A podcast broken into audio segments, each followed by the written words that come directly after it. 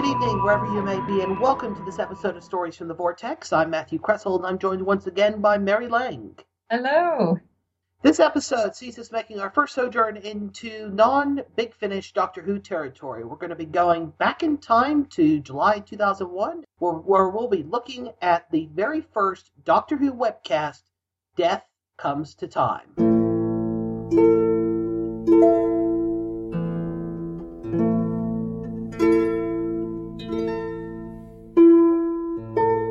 Once, long ago, on an island in a sea of clouds, there was a land where giants walked, and the giants lived amongst the other peoples of that land, and they used their great strength to help them. But the power of the giants was too great. Their hands were too strong, their tread too heavy. And the more they tried to help the people, the greater was the destruction that they caused, until the people they had tried to help were no more. And the giants were alone, and the island was laid waste. And in their shame, the giants built a temple. And there they swore that never again must they meddle in the affairs of mortal men and then they scattered, ever to wander abroad in repentance until the twilight of the world, until death comes to time. Death Comes to Time, as we said before, was the first Doctor Who webcast. It was originally aired in inverted commas on the BBC's Doctor Who website, initially with the first episode going up in July 2001 and the rest of it going out in early spring uh, and the beginning of summer 2002.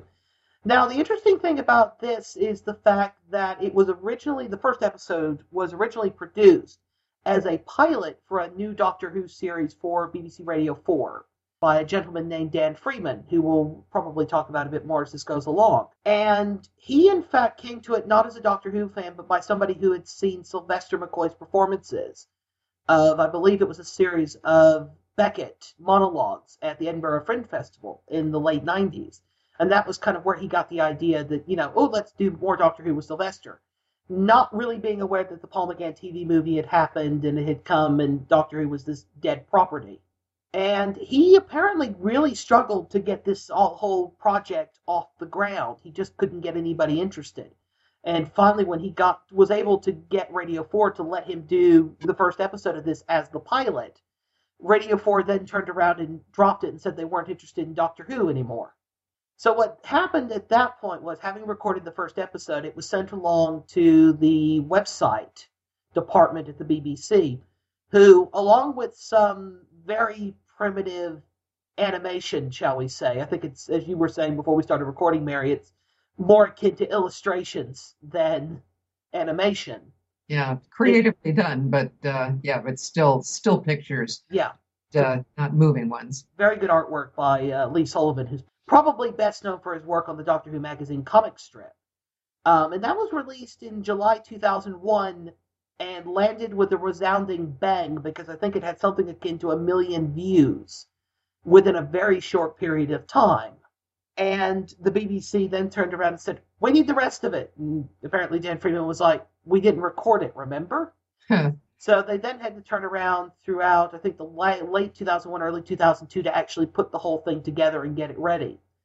And the results are very interesting, uh, to say the least, because I think in a, it's a very different vision of the Doctor Who universe than most of us are used to. And I think something that's made it controversial in some circles is the fact that it is almost an alternative ending to the Sylvester McCoy era of Doctor Who in a big way. Because this is a story that I think turns certain aspects and notions of the Doctor Who universe on its head. Well, plus it gives a very different view of the Doctor. Right. Sylvester McCoy's Doctor is very different in this. Yes. Well, not only is he very different, the Time Lords, on the whole, it seems, or at least the group of them we meet in this story.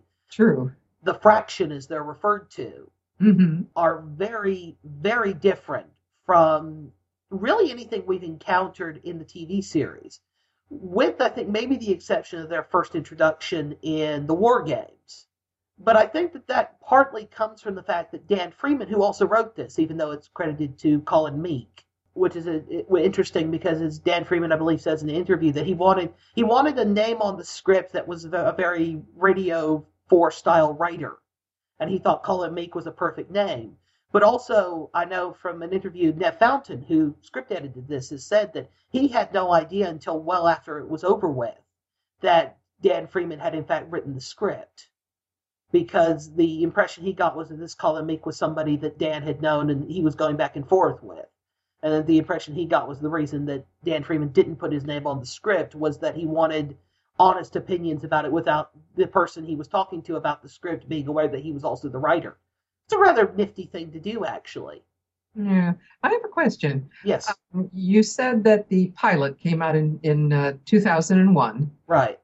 Uh, so it was broadcast. Yeah but then there was no more of it broadcast until early 2002 what happened was is that the pilot was done with you know the pilot was done in i think 2000 or early 2001 and bbc radio 4 rejected it and said they weren't going to air it because you know they i think if i remember what dan freeman had said right there was a management change at radio 4 and that the management that had commissioned it left and the new one came in and was like yeah it had the typical bbc attitude of the time towards doctor who so it got shunted along, as it were, down the corridor to the website. The website was the one who put it up just on, you know, put it up on their put it up on the website.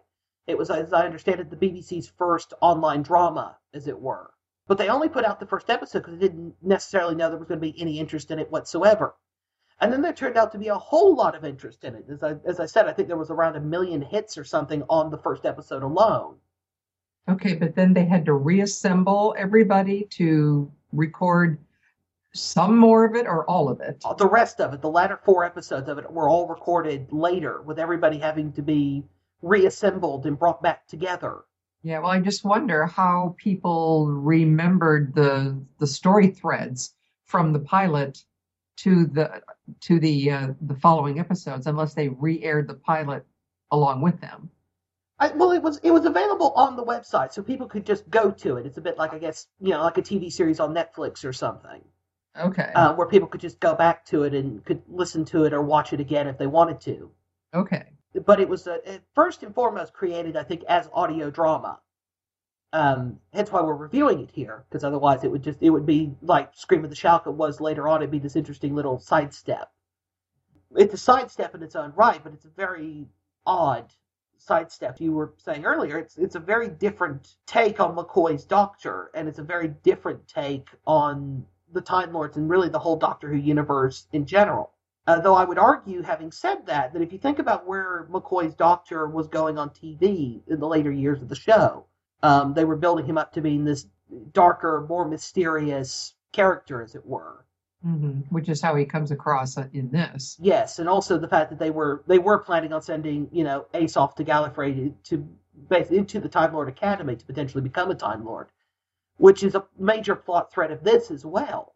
Mm-hmm. Uh, so it's interesting that it kind of picks up on those threads, but it seems to completely ignore everything that kind of had happened since then in terms of the novels and uh, the Big Finish audios, and especially the Paul McGann TV movie, especially in the ending, which well, I guess we'll talk about later on because the ending I think is the thing that really, really uh, makes this controversial, in particularly the circles that do remember it. But I think that you know we'll we'll get to that when we get to that. Mm-hmm. But I think that it's important, I think, to kind of look at this story on its own, rather than I think trying to maybe fit it in with the rest of the Doctor Who universe, if that makes any sense. It's something that it needs to be judged on its own merits because I think it's a very much an outsider's point of view. I think of the Doctor Who universe, but it's yeah, I know I've heard an interview Dan Freeman did on Adventures in Space, Time, and Music with Dr. Phil, talking about that his whole idea when he came to it was sort of Wagner's Twilight of the Gods the idea of the end of one era and the beginning of another, which is really what this whole story and across its five episodes is really about. Is this group sort of the sort of literally death comes to time in a way. that it's sort of you know the end of one era, and the beginning of another, and you know this small group of Time Lords who appear to be all that's left, or maybe this is the actual hierarchy of the Time Lords. I don't know. It's something that's never quite made very specific, and you know something I personally like about it is the fact that it is a bit, in that regards, vague. But it's something that really I think sets it apart but I think in getting to set it apart, you get to look at things from very different angles. McCoy's Doctor is a perfect example of that, I think. You know, it sort of combines the different elements of his character that we saw on TV. You know, we saw him as both as sort of a clown and as this sort of master manipulator. And I think there's an interesting balance between the two here. I mean, if you look at his moments with Antimony, which is the sort of companion for a lot of this, are very comedic most of the time. There's a wonderful sort of flippant relationship between the two of them. But there's also, I think, a very almost tragic element to it. This sort of tired old man who's sort of watching everything he spent his whole life putting together and fighting for being basically torn apart right in front of him. And sort of one, you know, trying to figure out what do I have to do here. The fact that McCoy really is able to bring that tragicness and that darkness with him and to be able to portray these two very different sides of the character. And, you know, given, as I've said, you know, I think that, you know, if you think about what happened to his doctor in the TV movie, he steps out of the TARDIS, he gets shot, he dies on the operating table. That's the end of his doctor. And there's a part of me that really wishes that this was the way he had gone out in the, I guess, well, we'll say proper Doctor Who universe you know, that this had been the way he would have exited rather than, you know, dying on a hospital table via, you know, malpractice, as it were. You know, McCoy's doctor, I think it is, it's very interesting what they do with him here. It's something that I think builds on what they did with him in the TV series, but it's something very different and very unique in its own right. And I think that that's true, really, that's true, really, of the whole thing for that matter. There's a lot, it's a very good cast in this and I think the fact it's a huge cast. It's a huge cast. It's a very good cast. I think the fact that Doctor Who had been off the air for as long as it had been, and the fact that this was outside of the McGann TV movie, this was the first time that the BBC itself had actually tried doing a Doctor Who production in quite some time. Um, and they're able to get the most extraordinary cast in this. I mean, Stephen Fry mm-hmm. playing the Minister of Chance. And Anthony Stewart Head is in Right. Anthony Stewart Head is in it. I mean, there's, you know, and he sort of makes a cameo in it, but so does, you know, Jacqueline Pearce, who we've talked about with playing Servalan in Blake 7. Yeah, when I heard that voice, I thought, I know that voice. And I had to look up to see who played uh, the Admiral, and it's like, oh, it's Servalan. It's amazing, you know, they get people like like Anthony Stewart Head and Jacqueline Pearson to basically do one scene in the whole thing. Mm-hmm. But getting their presence in the thing lends so much to those characters that they play, you literally show up for one scene, but they're small but pivotal. Is, I guess the way of putting it. It's sort of um, I guess what they started a lot of movies used to do with Orson Welles, which is the fact that they would cast Welles in this small but pivotal part, and the whole movie would gravitate around him. Think about Harry Lime in The Third Man, for example. But um, you also look think about the other members of the cast. I mean, you get John Sessions playing the villain in this, Tanis. Mm-hmm. This sort of who's you know bent on universal domination but is also, I think, far more than just a megalomaniac at the same time. There's a sense of threat to him that I quite like. And the fact that he, I think, like all good villains, he there's a flippancy to him, but he can turn around and kill you in the next moment as well, which is something I very much enjoy. You know, from villain performances when you they have some depth to them. Stephen Fry's Minister of Chance, who we just talked about a second ago, is a really, really good performance from him because I think most of us are used to seeing Stephen Fry from his more comedic parts. You think about his um, Jeeves and the Jeeves and Wooster series that he did with Hugh Laurie, or um, his various comedy work. I mean, I haven't seen him do a whole lot of dramatic roles, or maybe I'm just not watching the right stuff. I don't know, but to, he gets to play dramatic as well as comedy here.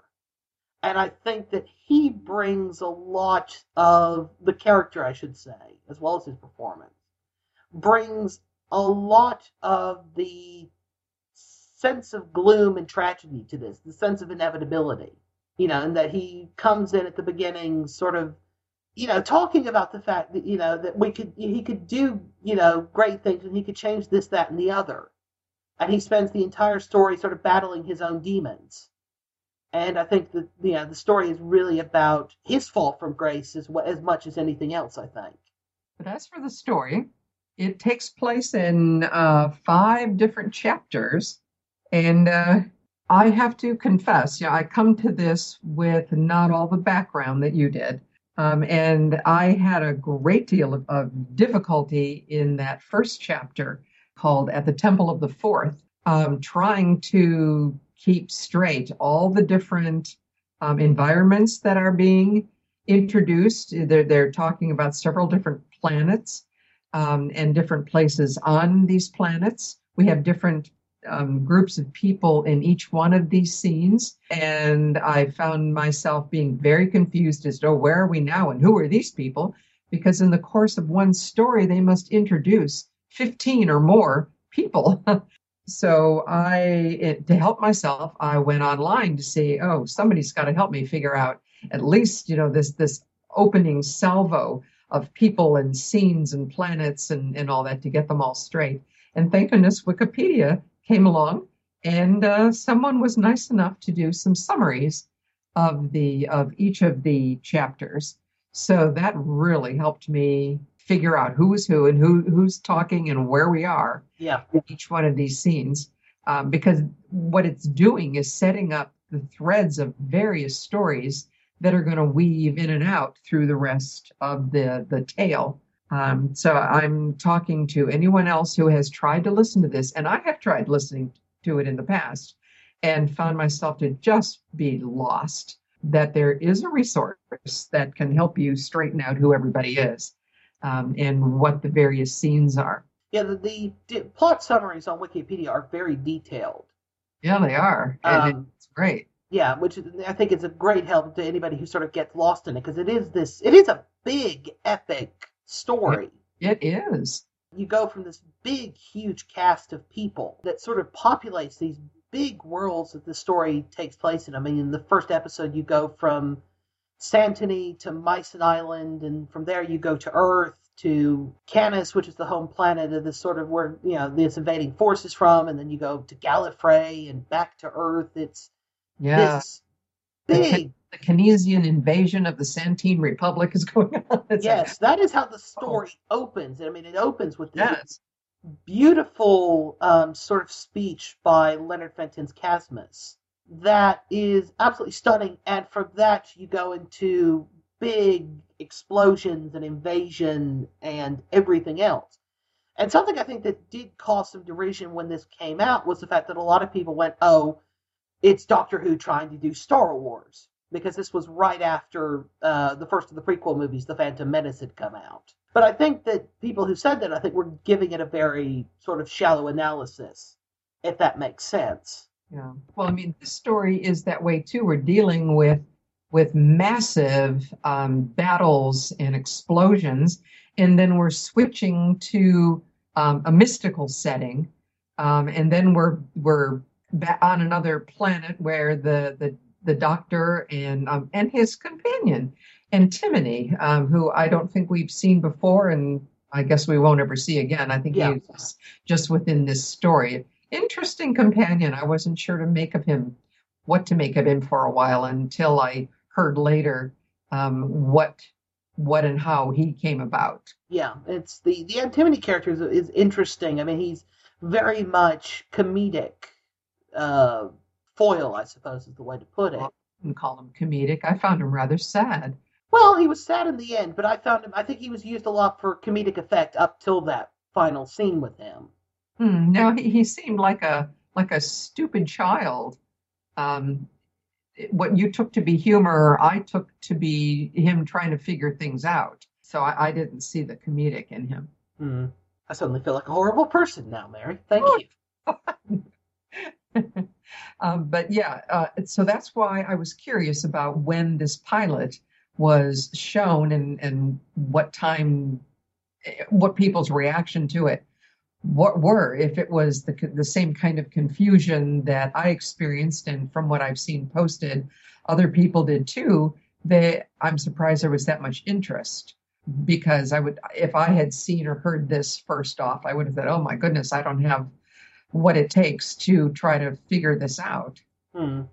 I mean, it was. Uh, yeah, I think that we sort of reached a point, keeping in mind that it was 2000. It was July 2001, I think, when the pilot went out or was first shown on on online, Mhm.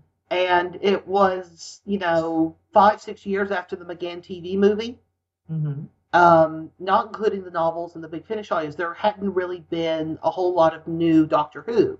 I think in a way this was the closest that they people had had yet to a new series, and the fact that it was the BBC itself that had sort of made it and was putting it out. I think is what got a lot of people's attention. I think that the rest of the episodes did never quite get the same download figures. Well, you go on to the the second um, episode or chapter, Planet of Blood, and we're introducing another entirely different storyline, um, more new characters, and a whole vampire theme that was not even hinted at. I Yeah. think in the first chapter. So I found that uh, you know kind of startling. Yeah, Uh, You don't expect a vampire story in the middle of a Doctor Who story. State of Decay, Project Twilight. Well, I mean, when the whole story is around it, that's one thing. But I mean, you know, just suddenly new and very isolated because you move on to to, to, chapter three, and that whole vampire thing is gone now. Yeah. It's it's a very weirdly constructed story. I, I noticed when I listened to it this most recent time. I think that what event the fact that they come to Earth is the fact that they're coming to Earth has been set up in the but towards the end of the first episode with the sort of the meeting between the Doctor and the Minister of Chance. That there's been this event on Earth, and that sets up what we're going into. But as you say, the fact that it suddenly becomes a big vampire thing Yeah. in episode two is kind of it comes out of nowhere, which is something I'd never really struck me before until, as I said, I listened to it this most recent time, having not heard it in a bit. hmm And then it goes right back, and then between that, it sort of cuts back into the sort of this mystical thing of Casmus and Ace, and Ace basically being educated, as it were. Yeah, which which I found very mm, not not easy to swallow. Uh, because it seemed like all Casmus was doing was leading her around and talking to her very enigmatically um, about the forces of the universe that Ace never really seemed to grasp. I mean, she would say okay, or she would, you know, agree with him or whatever, but what she was really taking in and how that was changing her was never apparent mm-hmm. throughout these stories or I these chapters. I think it becomes apparent uh, towards the very end, but while it's actually going on, I don't think it's necessarily apparent.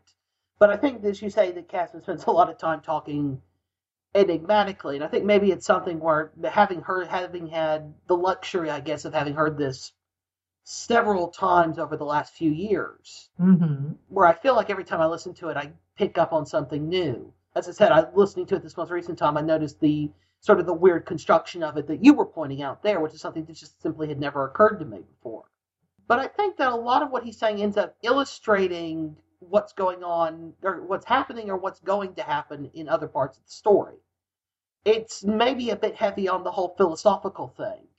It's a bit like the original Russian film of Solaris, which I, I think so. I read a review one time where somebody said that the philosophical stuff in that was as thick as ozone, um, which I think might possibly apply to here as well. But I, I accept it for being trying to do something different and trying to do something new.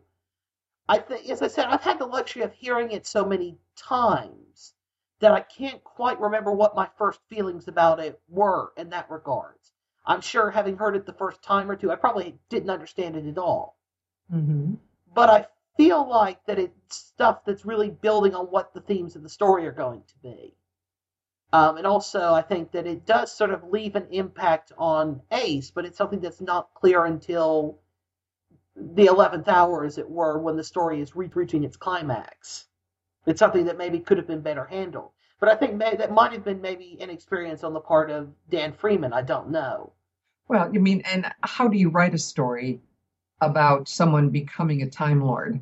If you're not born on Gallifrey and you don't go through the academy and all of the mental conditioning that they went through, um, how does one just absorb it all?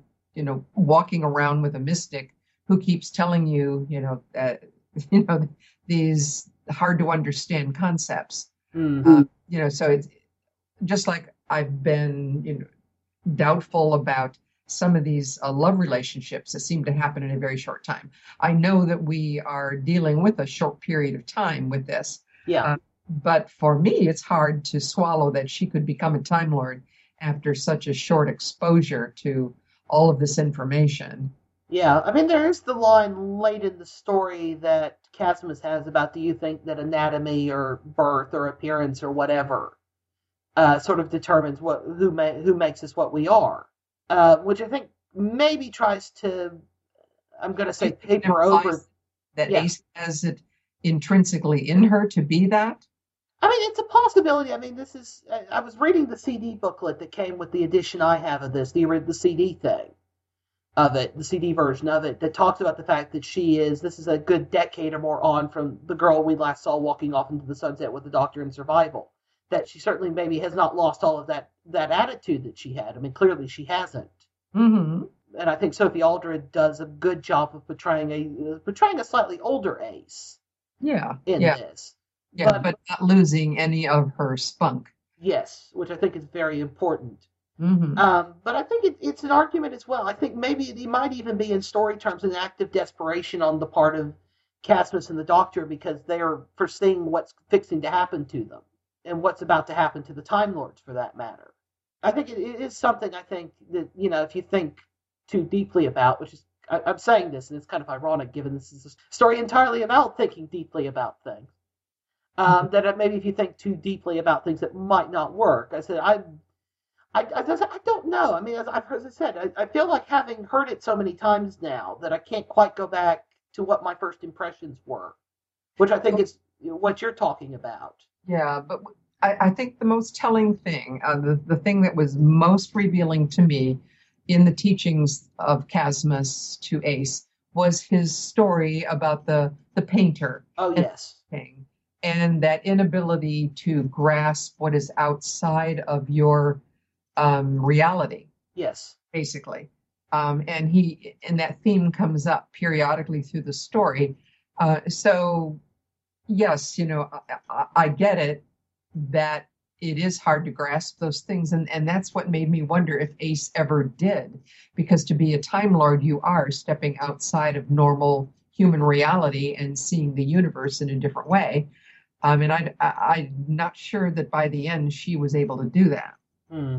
She might not have a choice given the, given the way the story ends, for yeah. that matter. Yeah. It, yeah. Sorry. I was going to say we go from chapter two, which is the vampire story, into chapter three, which now we are into torture and manipulation and cruelty and brutality. It gets very dystopian very quickly. Oh my goodness, yeah. Um, so that that's the, like the theme of that story. Um, as Tanis uses every you know pretty much arrow in his quiver to um, control and manipulate the people around him, he, he seems to take great joy yeah. in doing that and in his ability to do that. Yeah, and I think that's also true of the fourth episode as well where he's basically able to set the doctor well he's going to set basically the course for the doctor and the minister to have sort of a big clash between the two of them mm-hmm. and i think and that's the episode i think that where i really talk about the, the minister of chance's personal demons kind of come to a head the thoughts he can't quite get rid of or as the, the doctor in fact puts it to him in the first episode about you know have you not thought these thoughts and forgotten them already mm-hmm. and if you had you know and it's been i think very clear what's going to happen. As I said, it's that sense of inevitability throughout this story that things are going to go disastrously wrong.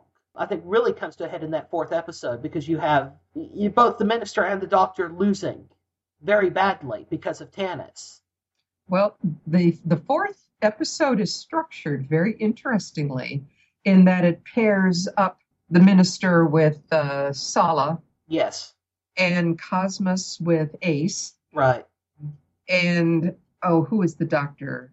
Well, the doctor's with Antimony. And uh, right. Spends a lot of the episode, you know, when we finally get to him, in sort of a confrontation with Tanis. Yeah, but what I what I want to get to is that the, there is this rapid change of um, scene.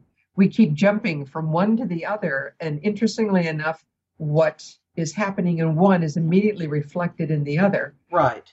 And, and they keep jumping, you know, among them in, these pairings, and and I found this to be fascinating writing, um, and in how each one is on a different course, but they're saying almost identical things, right, and doing almost identical things, and I thought that that was a very very creative chapter.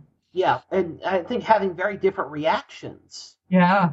To it as well, and the fact, you know, and it's I think in you know the fifth episode, the final one, appropriately called "Death Comes to Time" as well. Mm-hmm. It is the big finale of this. It is every story thread, all of the plot elements and stuff, all coming together, finally converging after four episodes worth. And suddenly everything begins to tie together. You find out why Casmus has been training Ace. You find out what Tanis has been really after and what he's about to do. And uh, I talked about earlier that the doctor ends up basically having to decide what's the price I'm going to pay for everything I've ever fought for. Mm-hmm. And is this the? I think have we reached the point that it's appropriate to talk about the ending? well, you already are, so Go on. The ending of this is very interesting. The end, the ending of this, and there is no other way to talk about it but to go into slightly spoilery territory. Well, slightly spoilery territory. It's about to. Spoilers are going to come thick and fast. Yeah. Well, this is like 13 years old. It is 13 years old. That is very true. But you know, we try. We desperately try to avoid spoilers on anything that we talk about. Yeah. But there just is no other way to avoid it because the ending of this is what makes it controversial. I think in certain circles. Mm-hmm which is the fact that the whole story basically sets up that the Time Lords, or at least this group of Time Lords we meet in this story, uh, who call themselves the Fraction, the Doctor, the Minister of Chance, Casmus, the Saints. Valentine, yeah. Yeah, uh, who Anthony Stewart Head plays, and Tanis himself to a certain extent. Yeah. The Time Lords, it's taking the Time Lords back to kind of their roots in a way in the War Games, and in particularly the Barry Letts era where the Time Lords were always slightly more mystical. There was always this sort of godlike ability to them. And they are introduced here as the gods of the fourth. Presumably, that's the fourth dimension. Being Time Lords, it would make sense. Mm-hmm. They have this godlike ability over time that they choose not to exercise because of the what we, what's in the opening monologue, which refers to the events at Mycen Island where they did try to interfere. Um, and they basically destroyed the world, which is an interesting similarity back to I don't know if you've seen Underworld, Mary, the Tom Baker story. Yes. Mm-hmm. Okay. Uh, the Time Lords with the Minoans and that, mm-hmm. having interfered with that civilization, the civilization destroys itself. Yes. Which is what's hinted at happened here as well. And the fact is that Tanis is basically been playing everybody off against everybody and killing everybody else off so that he can exert this ability. And the whole thing comes to this incredible three or four minute confrontation at Stonehenge, of all places. Yeah. Talk about an appropriate thing if you're talking about the twilight of the gods and the end of one era and the beginning of another. That the big confrontation between the Doctor and Tanis is at Stonehenge. And the story basically ends with the Doctor destroy, having to destroy Tanis because if he doesn't, you know, as he says himself, time must be left to its own devices. Yeah, and Tanis is so confident that the doctor will not harm him because that's their creed. Yeah. If there be blood on my sword, let it be my own, is I think Valentine puts it earlier in the story. Mm-hmm. Um, and the doctor basically goes, you know what? You've played us all off against each other. It's my life versus the rest of the universe. And to quote from another famous science fiction series, the needs of the many outweigh the needs of the few or the one and the the doctor basically dies at the end of this, taking Tanis with him. And that's where the thing on the artwork of the huge sort of blast uh, coming out of Stonehenge comes from, which is very uh, 1979 Nigel Kneale Quatermass, but I'm throwing in my Quatermass reference there because that's that's the reoccurring theme from that is the blast of light hitting these stone circles. Yes. Um, which I can't help but wonder about because it's the it's this exact same image. It's too similar for me to completely dismiss. I have to say. Uh-huh. But it ends basically uh, with the Kingmaker saying that the Time Lords are no more, and here is Ace who's basically going to go off. It's the, literally a new age, mm-hmm. um, as Nicholas Courtney's Brigadier puts it, because the you know the Canisians through Tanis show up to invade the Earth and you get the, one of my favorite ever Doctor Who moments of um, Tanis confronting George Bush of all people. Yeah, yes, George Bush, Tony Blair, they're all involved. Yes, and it all gets involved. It's a big, it's a very different kind of Doctor Who alien invasion than you than certainly I think we've been we're used to on the TV series where the invasions tend to be slightly more discreet. This is this is the one where the world leaders get involved in the middle of it, and UNIT gets involved in the middle of it, which leads, as I said, to one of my favorite ever Doctor Who moments of the fleet basically saying, you know, you are being contacted by the forces of and of all people, Nicholas Courtney's brigadier going, and you have the misfortune of being spoken to by the brigadier. Yeah. Get out of my solar system. Yes. Um, and it's this great, wonderful moment. The fact the, the fact that this exists primarily on audio rather than as the original, very limited animations, more illustrated version, I think is really good because something I think we've talked about before is that uh, on audio, the pictures in your mind are a whole lot better, anyways. Uh-huh. Well, the, the illustration animations are not too bad. Yeah, I mean, yeah, keeping in mind that it was 2001 and internet speeds were literally a fraction of what they are today. hmm But I think the fact that it, you know, the fact that it exists primarily on audio, I think is a good thing for it because it gives you the ability to imagine these big landscapes. The the big battle sequences look a whole lot better in your mind than they do through those illustrations, as good as those illustrations are.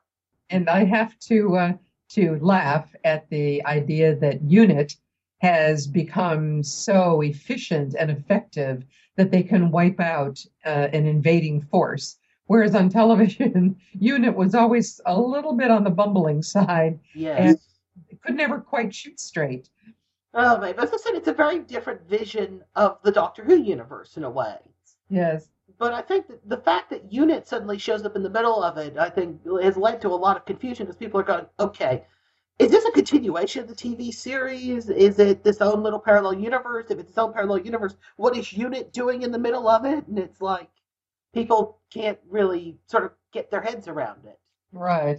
It doesn't Um, fit on a spreadsheet neatly. Yeah, I mean, it's a very. I think because Dan Freeman wasn't a Doctor Who fan and came to it wanting to work with Sylvester and Sophie, and then went in, I think, with a very basic knowledge of the show. I mean, it's it is literally what we would call a reimagining or a reboot mm-hmm. of Doctor Who, and I think if you look at it from that perspective, it's pretty darn good. It's this big, epic story of good and evil and time and the ends of eras and these big thematic elements that are going on in it. Yes, lots of story threads, big cast, and, and very densely written and very creatively written. Yes. It's it's sort of this forgotten little gem in a way hmm um, from the wilderness years, and I think the fact that it doesn't easily fit into the show's continuity because of the ending, and the fact that McCoy's doctor seems to die, seems to just get killed off, rather than turning into Paul McGann, and there's you know, and Ace seems to be the only one that's left, and the Time Lords are gone, and a lot of people are sitting there scratching their heads, going, "Okay, not canon, I don't care." My own attitude towards it is that I, I'm also a Sherlock Holmes fan, as people may have guessed from us having done the Sherlock Holmes episode. And there's a lot of Sherlock Holmes pastiches out there, and some like Nicholas Meyer's The Seven Percent Solution, which rewrite huge chunks of the Sherlock Holmes canon in the process of telling a story. But I, I, I want to enjoy a good story. If it doesn't fit into the canon necessarily, then fine, I, I'll accept it. Give me a good story. And I think that Death Comes to Time certainly delivers that. Yeah, and, and as you have listened to it several times over the years, you say you get something new out of it each time you listen. And, and since I listened to it only partially once before, um, but all the way through this time, I can see that it's something that would reveal little nuggets every time you listen. yeah, I think that there's there's things in the performances, there's nuances in the story, all the various plot threads and stuff that I think do that. And I said, and, and the performances in this are are magnificent, from McCoy especially, but also Stephen Fry's Minister of Chance, and you know, it, it's just it's you know this big epic cast. It's, a, it's an epic. It's Doctor Who very rarely does epic. Even in the new series, I think it very rarely does this kind of big epic storytelling, at least on a scale that's discernible. Because I think there's an argument to be made that Moffat likes his epic storylines. which aren't necessarily easy to follow, which is you know one of the reasons I think he comes in for a lot of criticism. But that's neither here nor there. I think that if you choose to view this as something different from your average Doctor Who story, as a different take to Doctor Who, I think you can enjoy it on those terms. If you're going in expecting your typical traditional Doctor Who story, I think you might be a bit disappointed, but I think you might also find something very different and very unique instead. Well, have we uh, wrapped that one up? I think we have. okay. So, what are we doing next week? Uh, next time, we're going to be looking at something that's far closer to the TV series. We're going to be looking at Philip Hinchcliffe Presents, the Big Finish's big Fourth Doctor box set that apparently is going to take us back to Saturday tea time in 1977 all over again. Whether it actually will this time, we'll find out. So I'm very much looking forward to listening to that. Yeah, that's I'm excited to get into that. Yes, especially having Philip Hinchcliffe, who you know that's an era of the show that's seen by a lot of people as being a golden age, and him actually coming back and being involved with it certainly makes it very exciting and very interesting. So if you'd like to send in your thoughts on that, or your thoughts on Death Comes to Time, or really anything Doctor Who audio related, you can do so at feedback.vortex at yahoo.com. Uh, you can also join our Facebook group, and of course, you can find our website at storiesfromthevortex.blogspot.com. So, until next time, I guess it's goodbye from me. And goodbye from me. So long. Thanks for all the fish. Take care.